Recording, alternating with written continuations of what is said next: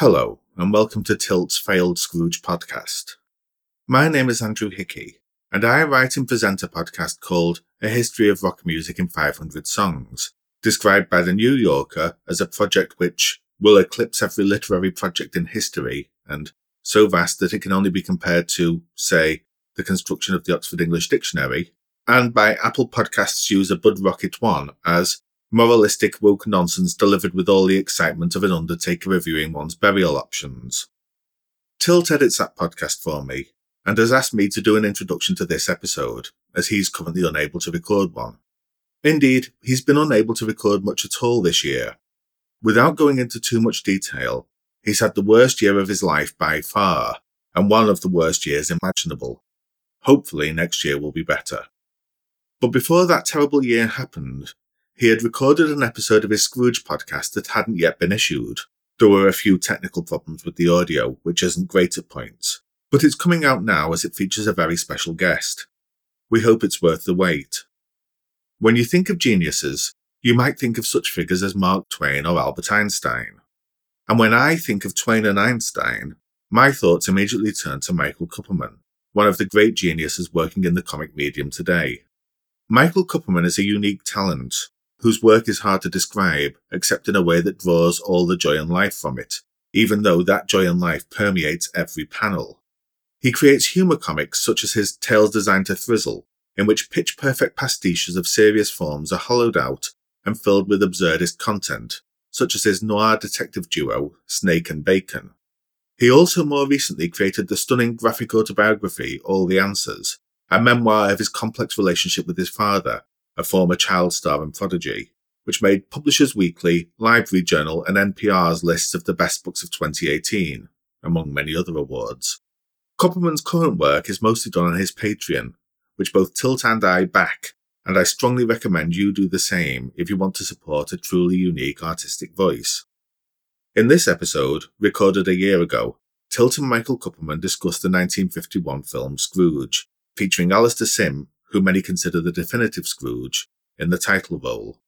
Their wide ranging discussion also covers the early career of Patrick Macnee, George Cole's experience as an evacuee, and why Jon Pertwee is not Tilt's favourite Doctor Who. We hope you enjoy it. The 1951 Scrooge, as we had it in the UK, A Christmas Carol, as it was released in the US, it's generally, I think it's possibly the one that most people point to and say, this is it. It's not my go to version. Really?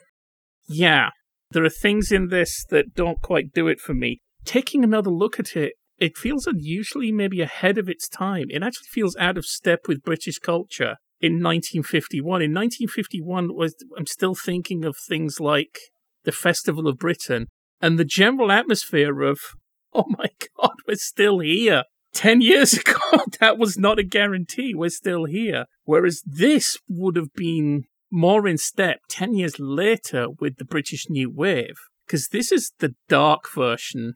Dark as in the normal usage of that word, not the nerd usage of that word. This is the version that gets to the deprivation of the times.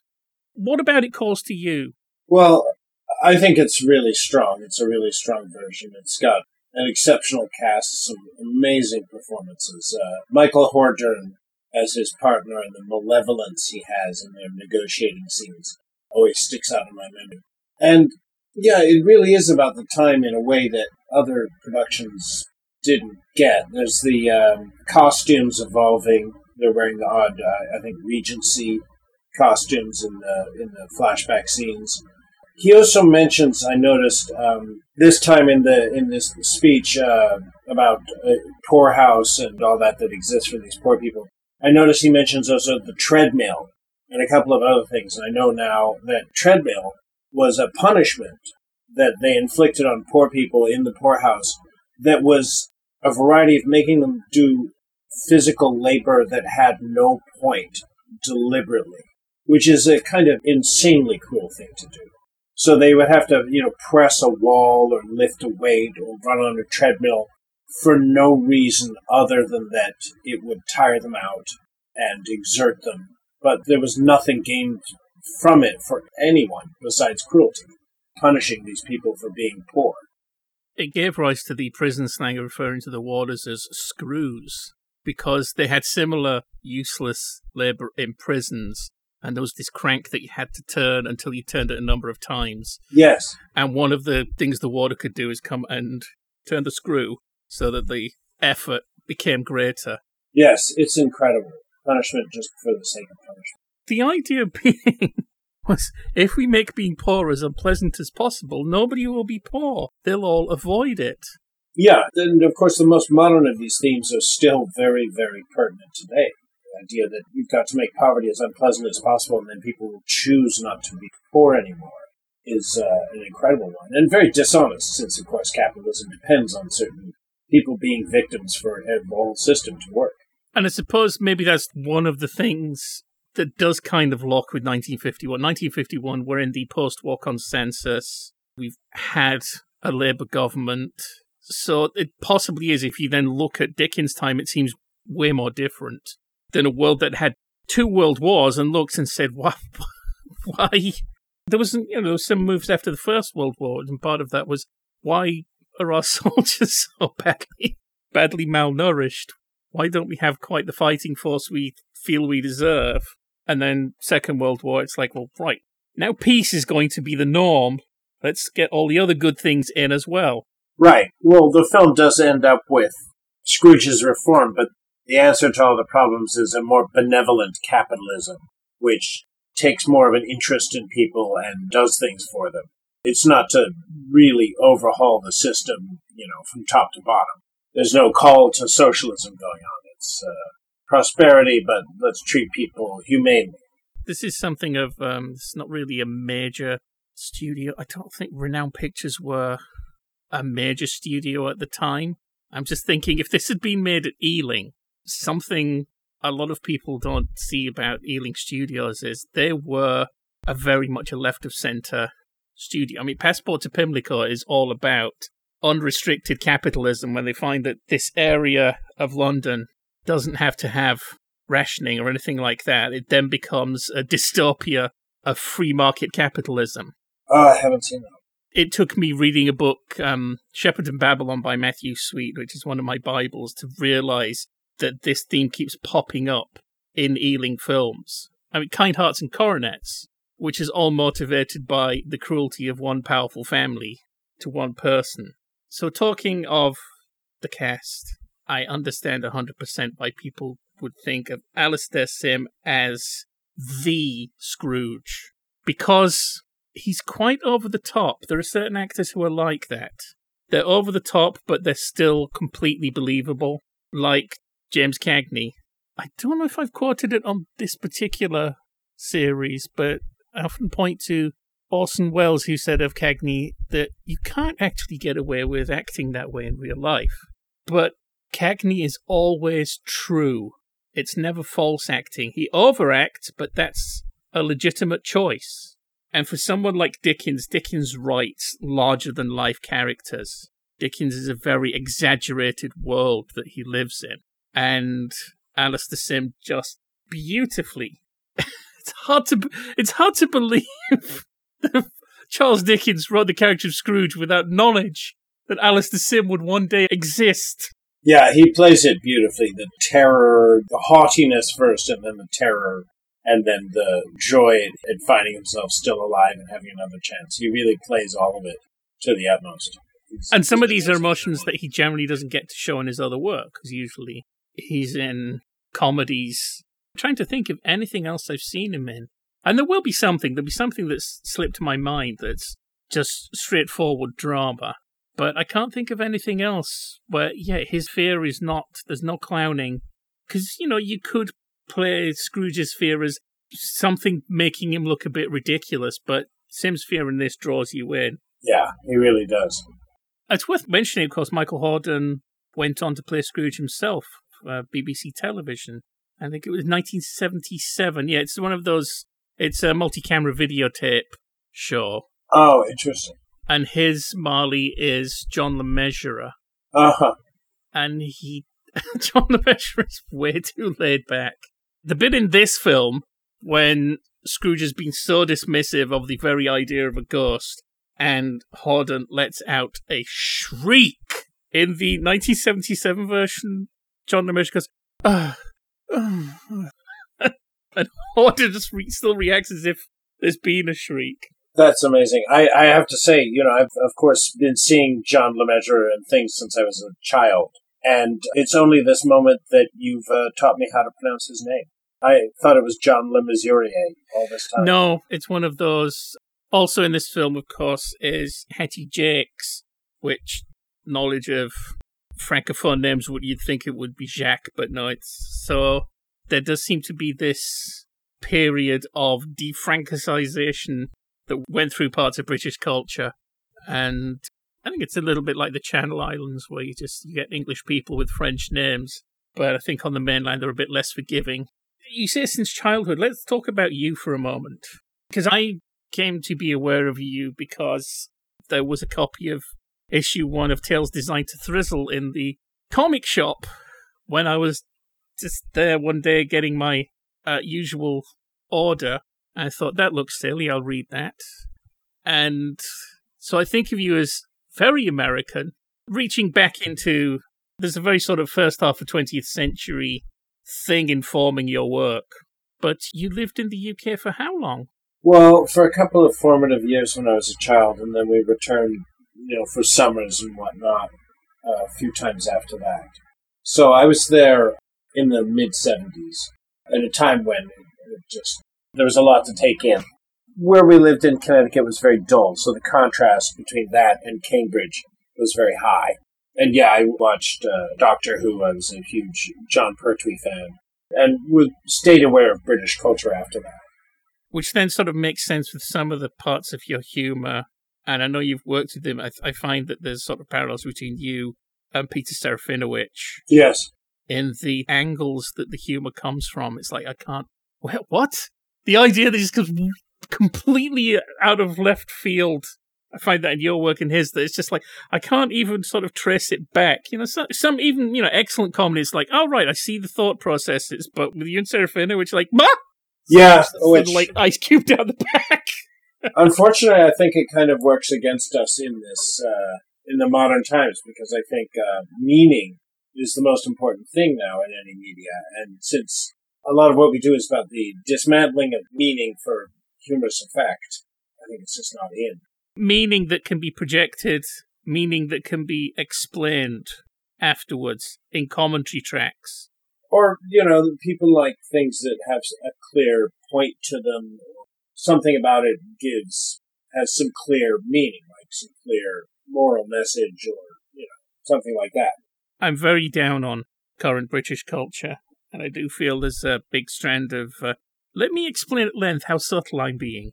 they've really trashed it. It's it's incredible. I mean, there was so much exciting work coming out of there 15 years ago, and now it's yeah, it's not great. I mean, a lot of the people who were enthusiastic about my work in the early 2000s, along with Peter, you know, they they went in another direction. It's bizarre and sad to see. See, I'm terribly sour about large chunks of British culture. I'm terribly sour about large chunks of modern culture. to be honest. and I try not to get into that place where I start decrying everything.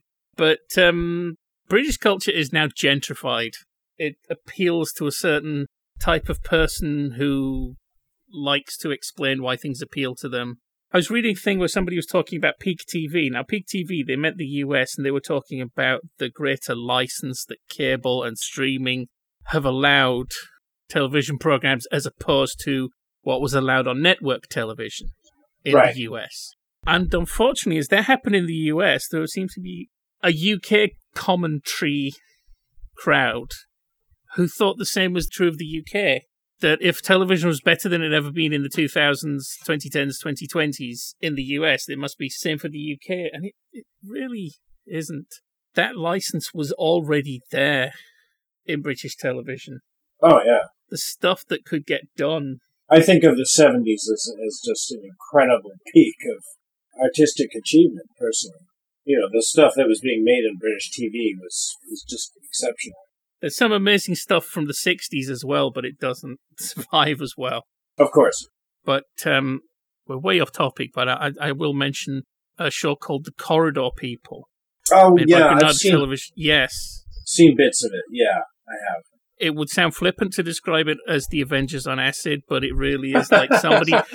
it really is like somebody tried to make the Avengers after ingesting a full dose of Sandoz lysergic acid diethylamide 25. Well, you know, when my son was little, I uh, I found all the uh, cartoons from early '70s England that had been on either when I was there or just before, and I showed him those.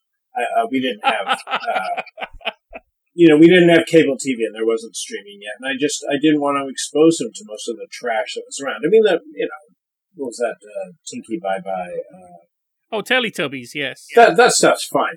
But you know, I really was glad that I could show him, you know, Mr. Benn, Chigley, uh, Captain Pugwash, all those shows. These wonderfully gentle shows, and they're basically live theater. They're just paper, most of them paper being manipulated under a glass plane while one person does voices. They're really incredible. There's a great sense of melancholy in many of those shows. Some of them, not a lot of the famous ones, but some of them are just way too creepy too. There's a show called The Magic Fountain, which is full of sudden shock squelches of synth, and a boy travels back in time to witness a murder and is then Huh. projected back to his own time. And there, there are the skeletons of the murder that he saw committed 500 years ago. And this thing was like going out at five past 12 in the afternoon. Yeah, There are a number of people working in British television for children in the 70s who picked up M.R. James and went, hey, the kids are going to love this. right. Which we can allow to bring us back to Scrooge. Scrooge is so good. The, the atmosphere, the, the bit where he's just, he's just walking down the steps of where he does business and one of his debtors accosts him to get, it's just, the look of that, it just tells you everything you need to know. And the director of photography, I actually bothered to look this up, was uh, C.M. Pennington Richards. And he does a magnificent job. And actually, quite recently, I've watched a few of the films he went on to direct, including Double Bunk, Dentist on the Job, and Ladies Who Do. They're not quite as dark. I've been watching too many British B movies recently, and I intend to continue watching too many British B movies. Uh, one I one I one I really like is um, it has different names, but it's uh, number one on the Secret Service. Is one of the titles it's given. Anything with Jon Pertwee as a vicar. Oh, where do you go? But it's so funny. There are a few a few um, films of the seventies and eighties that seem to involve Jon Pertwee occasioning injury to his genitals, and that appears to be one of them. It is so funny because he was the dashing hero, of course, of you know my favorite science fiction show. But Well, you see, that's one of the issues I have with him in Doctor Who. what do you do? Yeah, he's a dashing hero. And it's like, but the first two were not. We're weirdos. Yeah, and it's like once that idea broke, it's like, well, you know, let's make him a bit. And, and I, I don't think he was meant to be the dashing hero. You don't cast the guy from the Navy Lark if you're looking for a dashing hero. I think it was so the producer of Doctor Who cast him, the outgoing producer of Doctor Who cast him.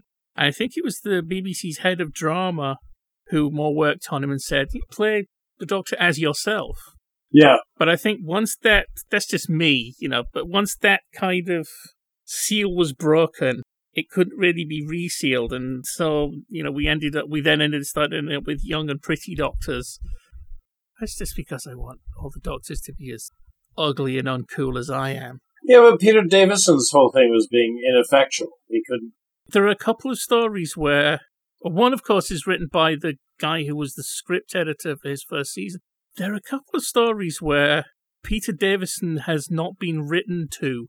It seems like once he was cast, too many writers started writing, well, who's playing? We know Peter Davison, right? Well, we know what he's like. He's Whereas there are one or two stories where he's been written as an irascible old man, and what he looks like isn't important. He's just he's he's just kind of irritated and flippant, and it would have been nice to allow him to have pursued that, but it, it didn't happen that way, and that's it. By that point, he's he's a hero, And then, of course, when we get Colin Baker, nobody seems to know how to do a weirdo hero anymore.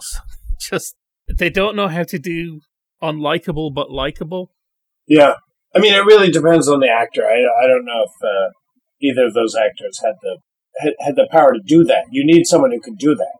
You know, be unlikable and likable, and really seem like weird. You know, Tom Baker did seem deeply strange. You know, See, I think Tom Baker should have had something else building around him because he's he sort of overpowers the part. It's a bit like people say, "Oh, Brian Blessed will be." It's like, no, Brian Blessed's too Brian Blessed. You need to do a Brian Blessed thing for him. You need to build something else around him. And I'm, don't get me started on this. I started a counterfactual on the Alternate History Forum where I basically recast all but three of the Doctors. And it's been two years now and I'm still writing it. and I can't stop! so, right, Scrooge. Got to come back to occasionally. It's perfectly fine to keep coming running away from it. We must always come back to it. Let me bring up the cast list. Yeah, some astonishing people in there. Including uh, Miles Malleson as Old Joe. Miles Malleson was, uh, I believe he was a communist who was heavily into free love and open marriages and he has this peculiar bird like appearance. Ah, oh, Mervyn Johns. Now, Cratchit, I think, is not always the easiest part to find a balance. Have you watched many other versions of this story? It's making me curious to watch more. I've watched a few over the years. You know, I have a son now, so I tried to find a good one to watch it uh, to show him. I think this is this was, I thought, the best one, along with the early '70s um, animated version, which I thought was really strong. There's some ah, really good ah, ones. Of course, yes. There's a ton of garbage versions. I'm kind of curious to see the George C. Scott version, although I don't imagine it's really great. I know I never have. I really, really like it. That's my go to version. Oh, really? Because I think it probably makes the least number of changes. Frank Finlay as Jacob Marley is in hell. There is nothing it's not even suggested that it's some sort of purgatory. It isn't that. it's as bad as being in hell to him. And they put these kind of metallic contact lenses on so he doesn't look at anything. They don't deal with it in the dialogue like they do in this. You know, you're not looking at it, but I see it nevertheless. But yeah, I find it a really strong version. Very strange that David Warner is Cratchit in that. Oh wow! Very un David Warner, but he manages to bring it across the line. Because there's always the problem of being too pathetic or not pathetic enough. Gene Lockhart in the 1938 version doesn't look like his life is all that bad. But Mervyn Johns, yeah, he's he's got a nice presence. Hermione Baddeley as Mrs. Cratchit. Now George Cole, of course. Where goes Alastair Sim goes George Cole. I don't know if you know that George Cole was an evacuee went to stay with the Sims, and then basically hung around ever since. So he was very much Alastair Sim's protege, almost adoptive son, and so he he's always turning in at things that Alastair Sim is in, but you can't really complain because he's got the chops. It would have been wonderful to see George Cole do his own take on Scrooge. But he he got typecast in the eighties as this wheeler. Do you, do you ever see the show Minder? Uh, wait, is that the one with um Dennis Waterman? Yeah, yeah, yeah, yeah, yeah, yeah. I think I saw an episode or two. Yeah, so yeah, it was he a was... huge hit in its time, and George Cole was the guy being minded. Oh right, yes, of course, yes. His face is very familiar. Some of the people in this, I know their faces. Um, the guy who plays the younger, youngest version of Scrooge, his face is very familiar, but I don't know who that was. That's actually, if I had one complaint about this film, the complaint would be that he plays young Scrooge in all the scenes, and they needed a much younger. Oh yeah, that's, we're talking. That's who we're talking about, George Cole. Oh, that's George Cole. Okay, yes. Yeah. They needed a, a young Scrooge for that first scene because it, he's visibly what in his twenties. There, you don't feel so bad for him being stuck at school alone. You know, it's clearly the scene is clearly about a much younger child and that's the one uh, one decision the film makes that I don't agree with. You need a, a smaller child so you can feel bad about it. Now, for departures, this contains something that I don't like in adaptations, which is we see Fezziwig getting screwed over. Mm-hmm. The story is written is not very joined up. We see Fezziwig holding one of his annual Christmas parties, and then we're on to the breakdown of Scrooge's engagement. And that's it. So we we don't need to know. And I personally don't need to know what happened to Fezziwig. You know, okay, fine. He, you know, I guess he died or retired then died. I don't need the story joining up that much. Well, they took his business. I have a bit in my notes here. Oh no, Jorkins! Jorkins is a completely original character to this film. Which one's Jorkins? He's the one who does the double dealing that then causes Scrooge and Marley to come in and. Is he the one who says you can send me to Botany Bay? Played by Jack Warner, uh, famous in the UK as Dixon of Dock Green, who was a solid, good, honest copper who always knew best. And the series was actually created by Ted Willis, who was a former communist and eventual baron in the House of Lords. But a Labour baron. It wasn't like he did a 180 on his beliefs. Once you look at that, you realize some of the stuff in Dixon of Dock Green is like the policeman upholding the social contract. And he also created a Victorian police show called Sergeant Cork, which varies between uh, mildly progressive and abs- just pure straight out agitprop. It's got a political compass somewhere around around about Billy Bragg. So yeah, the boardroom drama. Yeah, but it gives you a chance to see them as aggressive bastards, which you don't usually get in the uh, Christmas Carol story. But them really being, you know, kind of sleazy creeps. It makes me wonder. Uh, there's something in this story that's been completely turned inside out by the invention, uh, discovery, development of psychotherapy. This is written at a time when there were no Freudian reasons or Freudian excuses. And yet now, after a certain point, it seems just built for that kind of reading. Recently, wasn't there a version with uh, Guy Pearce where uh, it was revealed he was molested as a child? It was. It wasn't so much revealed as stuck in saying there that'll get them talking. It's like three hours long that version, and they managed to include almost less of the actual Dickens than any other version. Well, I couldn't believe there was a TV show called Dickensian with all the characters like frolicking together. Yeah, I, th- I think it was before the MCU, or it was it was it was before people talked about it all the time. But yes, trying to make a Dickens universe. Oh, incredible! I mean, a lot of it's because there's huge tax breaks for historical productions now. That's something the conservative government started up, right? I think I might have mentioned this last time, but um, one of my favorite pieces of television is from a really full blown sentimental airbrush Christmas special made by Yorkshire Television in the early to mid 70s. And there is like a 10 15 minute sequence that is how many characters from Dickens can we shove into this tableau? So it's like Dickensian, but hyper compressed. So they just come in and wave or say they, a line. They do. They come in and chat. They come in. There's like briefly interact. Barnaby Rudge buys some chestnuts. Mr. Jingle from Pickwick Papers has a conversation with Mr. Micawber. Mr. Micawber being played by Les Dawson, who's playing the part as W.C. Fields. Scrooge is briefly seen, then briefly seen again, reformed, played by John Laurie from Dad's Army. So we, you know, we get the Scottish Scrooge, and then at the end, most of the characters, for instance, the Crummles from whichever one, they Nick, Nicholas Nickleby, David Copperfield, sort of smushed in my head. Anyway, they turn up with David Copperfield to arrive at Mr. Pickwick's Christmas party. We've got James Hayter, who played Pickwick in the 40s film also the world's first sitcom star. I mention that every time, I'll never stop. Harry Fowler's back as Sam Weller. So it's done on far less money with far fewer concessions to good taste.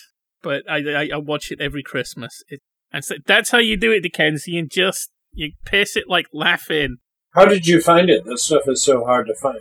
It was a bonus uh, item on a DVD collection of Les Dawson's uh, Yorkshire Television sketch shows, and the, the the boutique label that that has this sweetheart deal with ITV to to be allowed in uh, to get a lot of their less high profile productions onto DVD. Generally, where possible, use that to jam other stuff onto it as well. So if there's something they can find with a tenuous link that just gets something out of the archive, gets it in front of our eyes, they'll do it.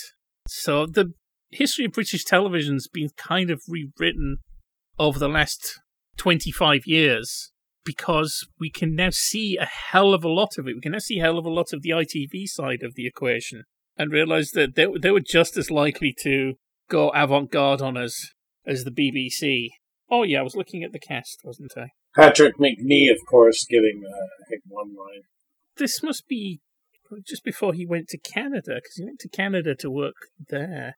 I think he came back to the UK hoping to use his Canadian experience to work behind the scenes. He'd been a television executive, I think, in Canada. And he ended up at ABC, whose head of drama was the Canadian Sydney Newman, who had taken a look at their show Police Surgeon, worked out what was wrong with it, filed off the original serial numbers, and uh, launched the Avengers. One thing to mention, going back and forth, one thing to mention with Marley is we actually have that sequence where there are people trying to help this starving woman and her child. Yes, that's quite uh, striking. There are all these uh, clusters of uh, desperate rich ghosts surrounding this woman and her child and trying to throw money at them. And then at the uh, end of his appearance, Hordern joins them and uh, himself is trying to throw money at these starving people with uh, no success. One thing that Sometimes think about this story is is Marley less tortured after Scrooge is redeemed? We know from the story that Scrooge never sees another ghost again. It's just mentioned at the end. There's a pun about no further intercourse with spirits, taking the pledge. But I, am, I don't know. Did Dickens ever think why has Marley been given this chance? And what happens now that it worked? Does Marley get to just sort of hang around Scrooge, seeing Scrooge being helpful and thinking, phew? Or is he still being horrifically tormented? Yeah, I don't know. It's, it's, I hadn't thought about that. But what I actually did think about watching this version is, had he seen the ghosts himself and ignored them? Because he seems to before he dies know what's going on. Yeah, this is a, a big addition. It's not in the original story, but I think it's very effective. We see Marley's last night on Earth, and he's somehow suddenly aware. Another one that I like to think about is what happened to Scrooge's father? Something very suggestive in Fan's line Father is so much kinder than he used to be that home is like heaven is there a history of Scrooges being visited by ghosts?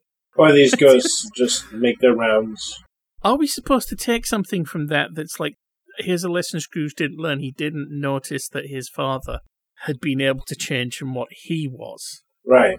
Uh, the George C. Scott version has, we, we actually get to see Scrooge's father on camera, and the indication is that he's not all that different, and I think it weakens the story as a result.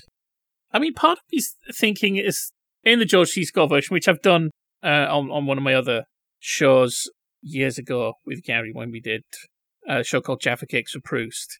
He says to Scrooge that he, I think he's allowed to stay for three days and then he will be apprenticed to Mr. Fezziwig. I thought if you want to read in Scrooge's father becoming kind, it's like I've got you an apprenticeship with the nicest man in town. Right. And yeah, it's it, on the one hand we're reading things that aren't there, but I like how this version had had a sit and think about what was Marley really like, and was it possible that you know Marley had yeah Marley had let a chance pass by. Yeah, that he had a visit. It is suggested because it's Christmas Eve. He dies on Christmas Eve, so yeah, and he's saying you know to his housekeeper, you know, he must know, you know, I think there isn't much time. It's clear he wants to. He's already got the message. He's going to pass on later as it goes. But no, I find the whole thing showing us the rise of Scrooge and Marley less germane to the themes of the book. But if you want to make a case for them, I am all ears. Well, as far as the movie goes, it's a great, you know, it's a great scene. Them being real creeps, you know. you don't usually get that. You don't. Normally, you see Scrooge chiding his workers and being hostile, but you don't actually see him being an operator. And in this this version, you do. Him and Marley both. And Marley Hordern's great during that scene. It's interesting that um, he acts one way when he when Marley's a ghost. He's full of remorse. He barely moves during the death scene, understandably, and but so when we see this bit, it's actually a new side to Marley because he's so smug. Yeah, yeah, he he really is. Without saying, I think very much or anything, uh, he just really plays it really well. It's he's so slimy. He looks so pleased with himself. Yeah. I guess I just kind of I want it slightly left to my imagination as to was Scrooge creep or was he joyless? I, I always imagine Scrooge being weirdly joyless in everything. And so he might sign the papers that make him a fortune, but he's just, go, come on, give me the pen. There. Yeah, no. Don't stand around. In this version, he enjoyed it. He already had some joy in his life, and it was screwing people over in business. And I think in that, in some ways, that's the most modern scene. Then you know, in the yeah. Movie. There's another scene added involving the death of Scrooge's sister, and Scrooge getting up and walking out before she dies, and not hearing her say, Look after Fred. Right. Fred's another character who's less explored. I don't mean in this version, I mean generally. Fred has no bitterness towards Scrooge. Yeah, it's true. And again, it raises in my mind how slow was Scrooge's descent into this guy we love to hate. Has Fred at some point seen a side to Scrooge that has since gone away? Well, I mean, this Scrooge, you know, he's not a pleasant person, certainly, but he's not malevolent. He's just kind of resisting all human interactions or uh, levity whatsoever. For, especially for a young person, I can see seeing him as just a kind of humorous, but not especially troubling figure. Yes, that is one of the things that he he often communicates is that you know nobody suffers by his humours but himself. Oh, he is a most comical fellow. I think that's the line that keeps coming up. Do we get to see Fred's party in this? I actually did watch this, but yeah, there's a little bit of. Uh... It's just it's interesting they keep uh, different versions of the thing change what game is played at Fred's party. In the story, it's effectively a version of Twenty Questions, but it's I've seen it change to other things. Like for some reason they're playing a thing called the Minister's Cat. Yeah, and this one I think it's just a minute of them uh, saying things over the drinks. There, there's another very familiar actor in this scene his face but not his name. Right. Challenge accepted. Wow, there's a character in this called Mr. Snedrick. There's another character in this called Mr. Groper. Oh, Richard Pearson is Mr. Tupper um, who in the original story is implied to be something of a Mr. Groper himself. I think there's Blind Man's Buff, something about that. Anyway, everybody keeps noticing that Tupper keeps going to the same person. Yeah, Richard Pearson's been in. He's got a very, he's got a full face, very amiable looking. I think if he has something that's particularly well known today, uh, he was the voice of Mole in the stop motion Wind in the Willows made by I think Thames with Cosgrove Hall that had Michael Hordern as Badger. Yeah, there's just too much stuff here to pick one out. My mom always says he was never out of work. No, he did a lot. So, because we spend so much time in the past, I think we get a short shrift of the present. And there's another thing in here. I find this version is not very, very Christmassy. Now, the thing is to be very, very Christmassy, it would really have to be anachronistic it would have to show an 1843 with decorations outdoors on Christmas Day 1843, as I found out in a documentary presented by Griff Rhys Jones. Times published a regular edition. Christmas as we know it is partially an invention of this very story. Uh, Dickens was part of a larger movement. I think 1843 was also the issuing of the first Christmas card. There was this idea of let's get back to Christmas. I think to them, Christmas, they think they possibly saw maybe as a Tudor thing. When the Ghost of Christmas Present appears, the lighting is still as natural. He's sitting by the fire but it's only lit by the firelight. There's still, even though he's surrounded by Christmassy items and food and things like that, he's still just there in a room. It's still naturalistic if it's not realistic. And I think that would have been a nice place to sort of light it unnaturally, have things glittering a bit. I mean, who am I to, to tell these people how to do their adaptation? But I think it's one of the film's strengths becomes temporarily one of its weaknesses. I think it's funny because in the so many uh, the American versions, increasingly, what you get is that it's not the idea that he's he does business too much and manipulates other people and is unkind to them. It's that he doesn't like Christmas, which I think is yes. a hilarious interpretation. I actually did a comic about this where the ghost just beat him until he becomes Christmas's biggest booster and is you know surrounded by snow globes and Santas and but yeah, the American message increasingly in the versions just becomes he, he doesn't like Christmas.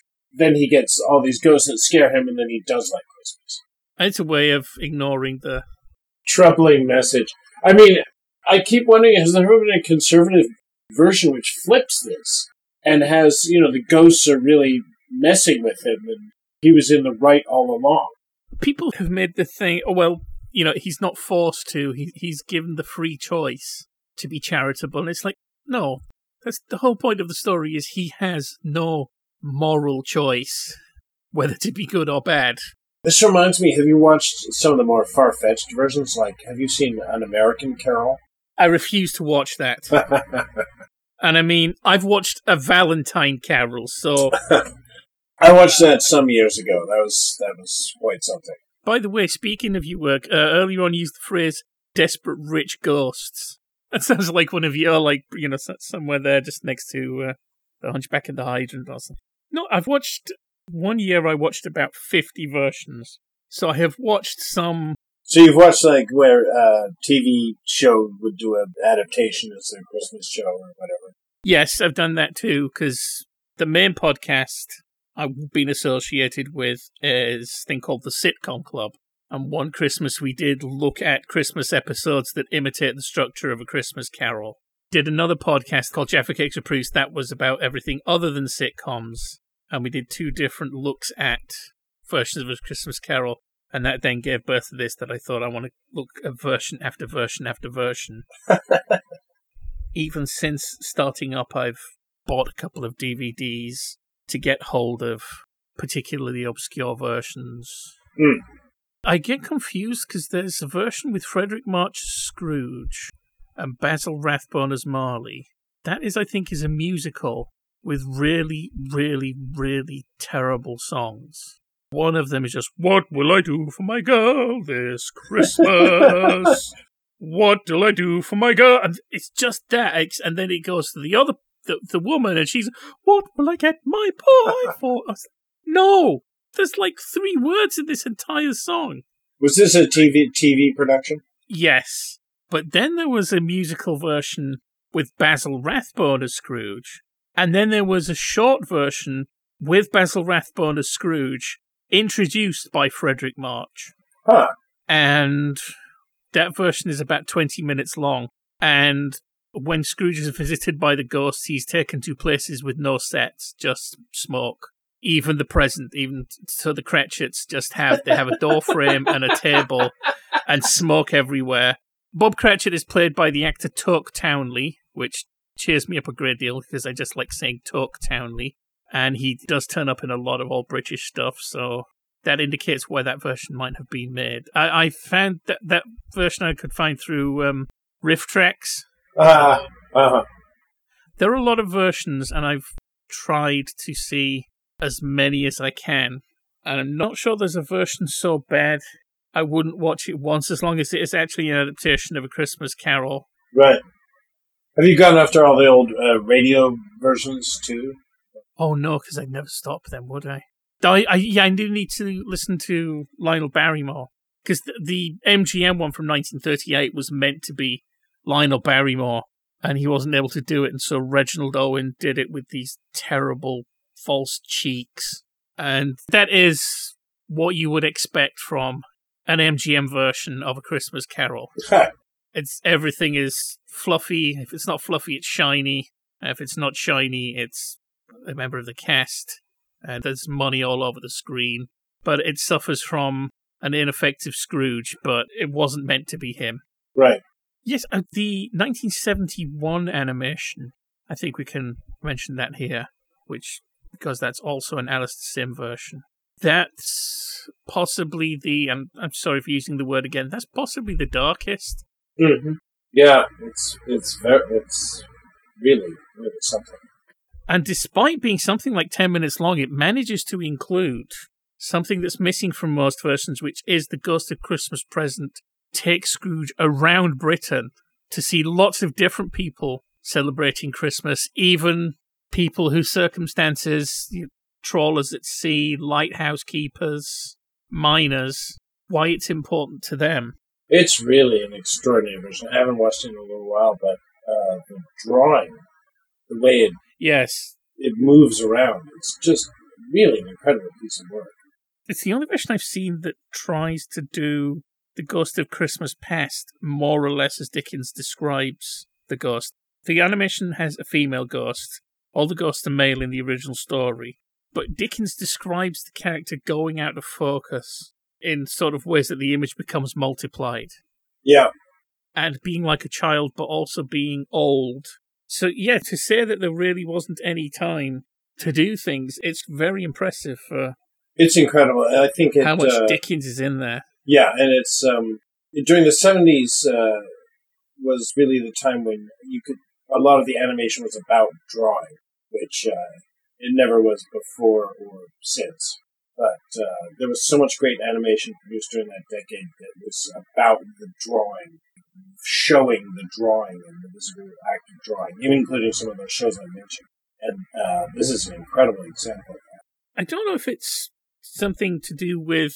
In some ways, it seems like post psychedelia, where there's certain fashions in animation to do things a little bit more complicated to capture the vibe that's going through. We then get into a storybook style of animation that's grown out of that. So it's just as ornate as attempts to do animation with a psychedelic base. I don't. Yeah, I don't know if I feel if it's psychedelic or just uh, kind of using the drawing to imitate, you know, kind of filmic modern editing. It's really interesting. And of course, we have Michael Hordern again in that version. Good heavens. Joan Sims as Mrs. Cratchit. Melvin Hayes as Bob Cratchit. Melvin Hayes played Bob Cratchit in the uh, Let's Get All the Dickens characters we can in 10 minutes. oh, those are two people who would be superb playing the same parts in live action. There's a strange thing. They changed the fate of Scrooge's fiancée. I think Christmas Present shows Scrooge where his fiancée is now, but in this version, she's tending to the sick, become some sort of nurse. And I'm curious why they brought about that change in the story as is. What Scrooge is shown is her family life. She's got a nice husband and too many children, and she's obviously living her best life as far as she's concerned. And Scrooge realizes this could have been his family. You see, again, it's interesting instead of seeing a busy, bustling household, we're again brought into the darkness, the deprivation. But maybe that is where the the message of the time comes in. And it's uh, repeatedly about helping others. Oh yes, it's definitely. I think it's definitely to do with thematic unity rather than knowing better than Dickens. I don't have any notes about Christmas yet to come, so I think they do a perfectly straightforward version of it. And yeah, we get to see Miles Malleson with his bird-like face. You don't really see the figure just as a shrouded figure and as a hand, mostly, right? To be honest with everybody, normally when I'm talking about these things, I actually have the version I'm talking about playing on the television. But today we got a warning saying California's power grid is overloaded. So turn off everything that's not necessary. And I thought, well, I guess, guess the Blu-ray player isn't a necessary thing to have turned on or the TV. So I'm shuffling around in the dark a little bit more than usual. There's also the shocking moment where you know the uh, Christmas present shows the two children. Yes, again, missing from a lot of versions. Ignorance and want. I don't think those characters really quite as optional as most versions think. Let me think. So they're in this. They're in the George C. Scott version.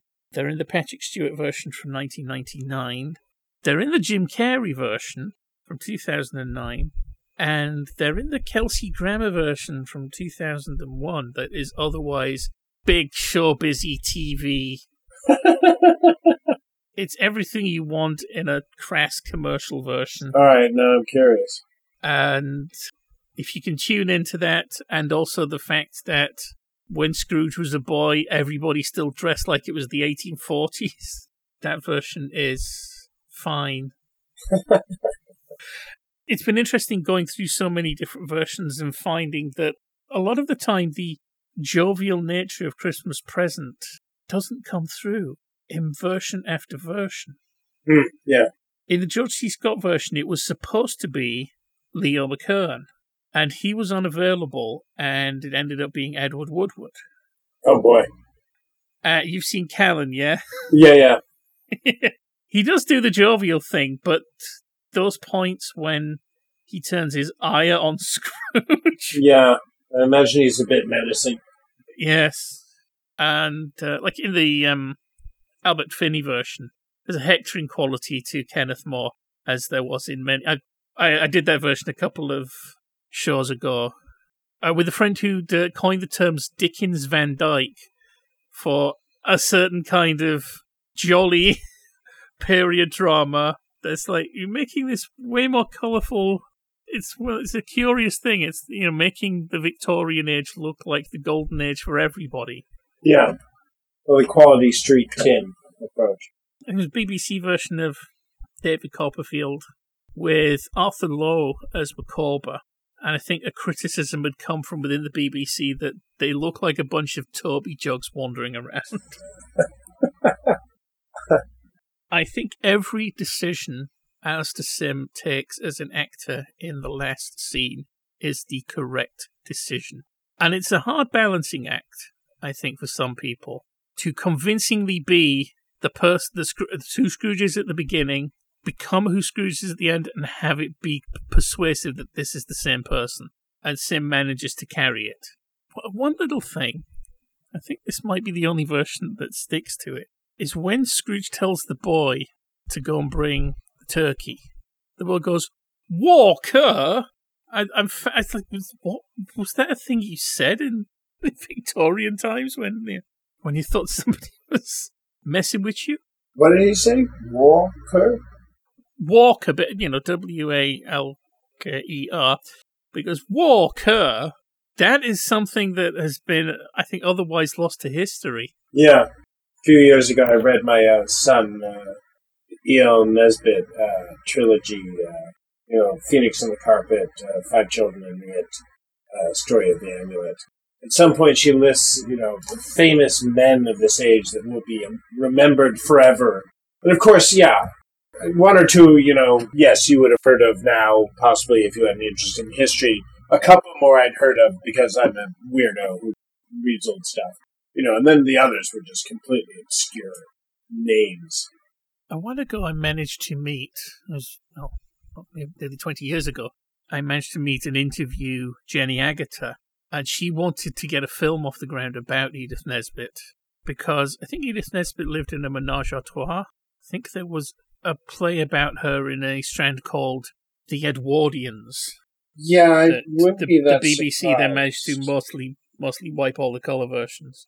I might be being unfair because everybody white stuff. Even Granada and Granada have a hell of a tape archive. But it seems to be the BBC and ATV who do th- the most. It's like, wow, you had to go out of your way. Ah, 1972.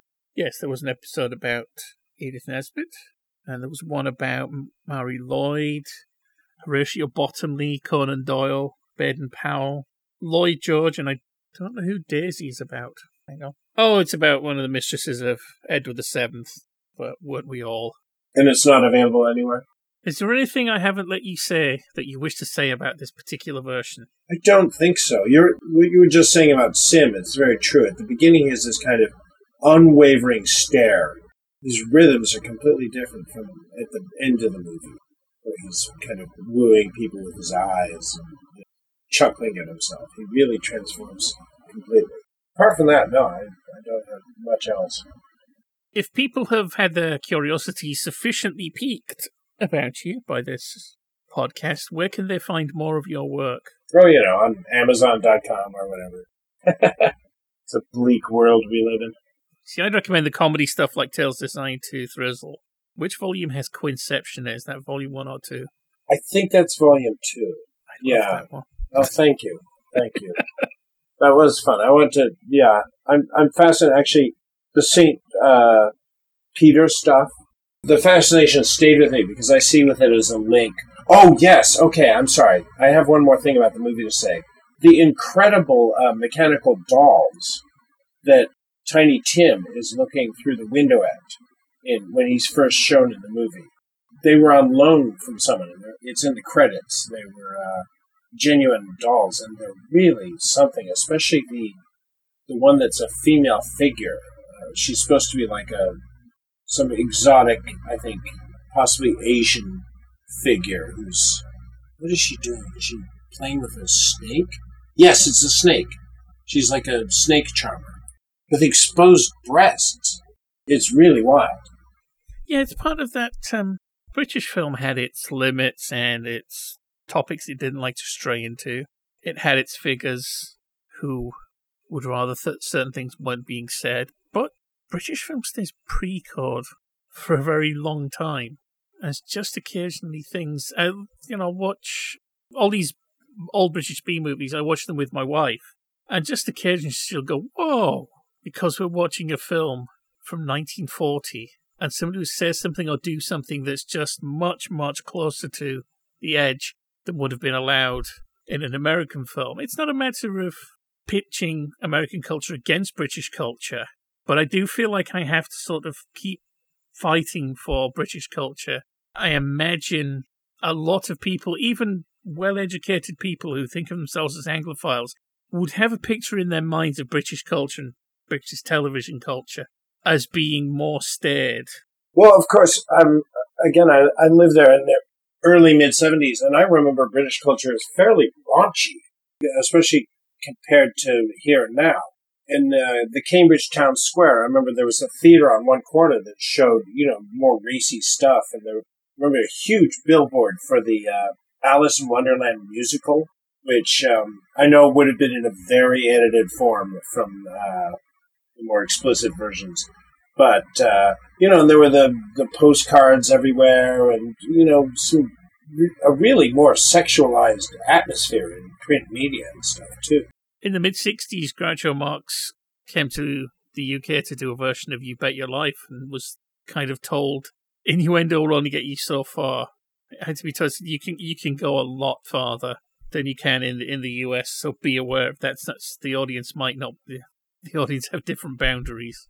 Yeah, I mean, it's true. If you go back in American culture, I've been look. I look sometimes at old newspapers, and up through like the war, the newspapers themselves are very raw sized. You know, in a, in a, to a level that would be unacceptable, completely unacceptable. It's really interesting to watch these things come and go in culture, and and where it's allowed. Like in the mainstream culture now, certain things are allowed, and certain things aren't you can see in the olden days these pockets of stuff that were really feverish, you know, to look at and be around.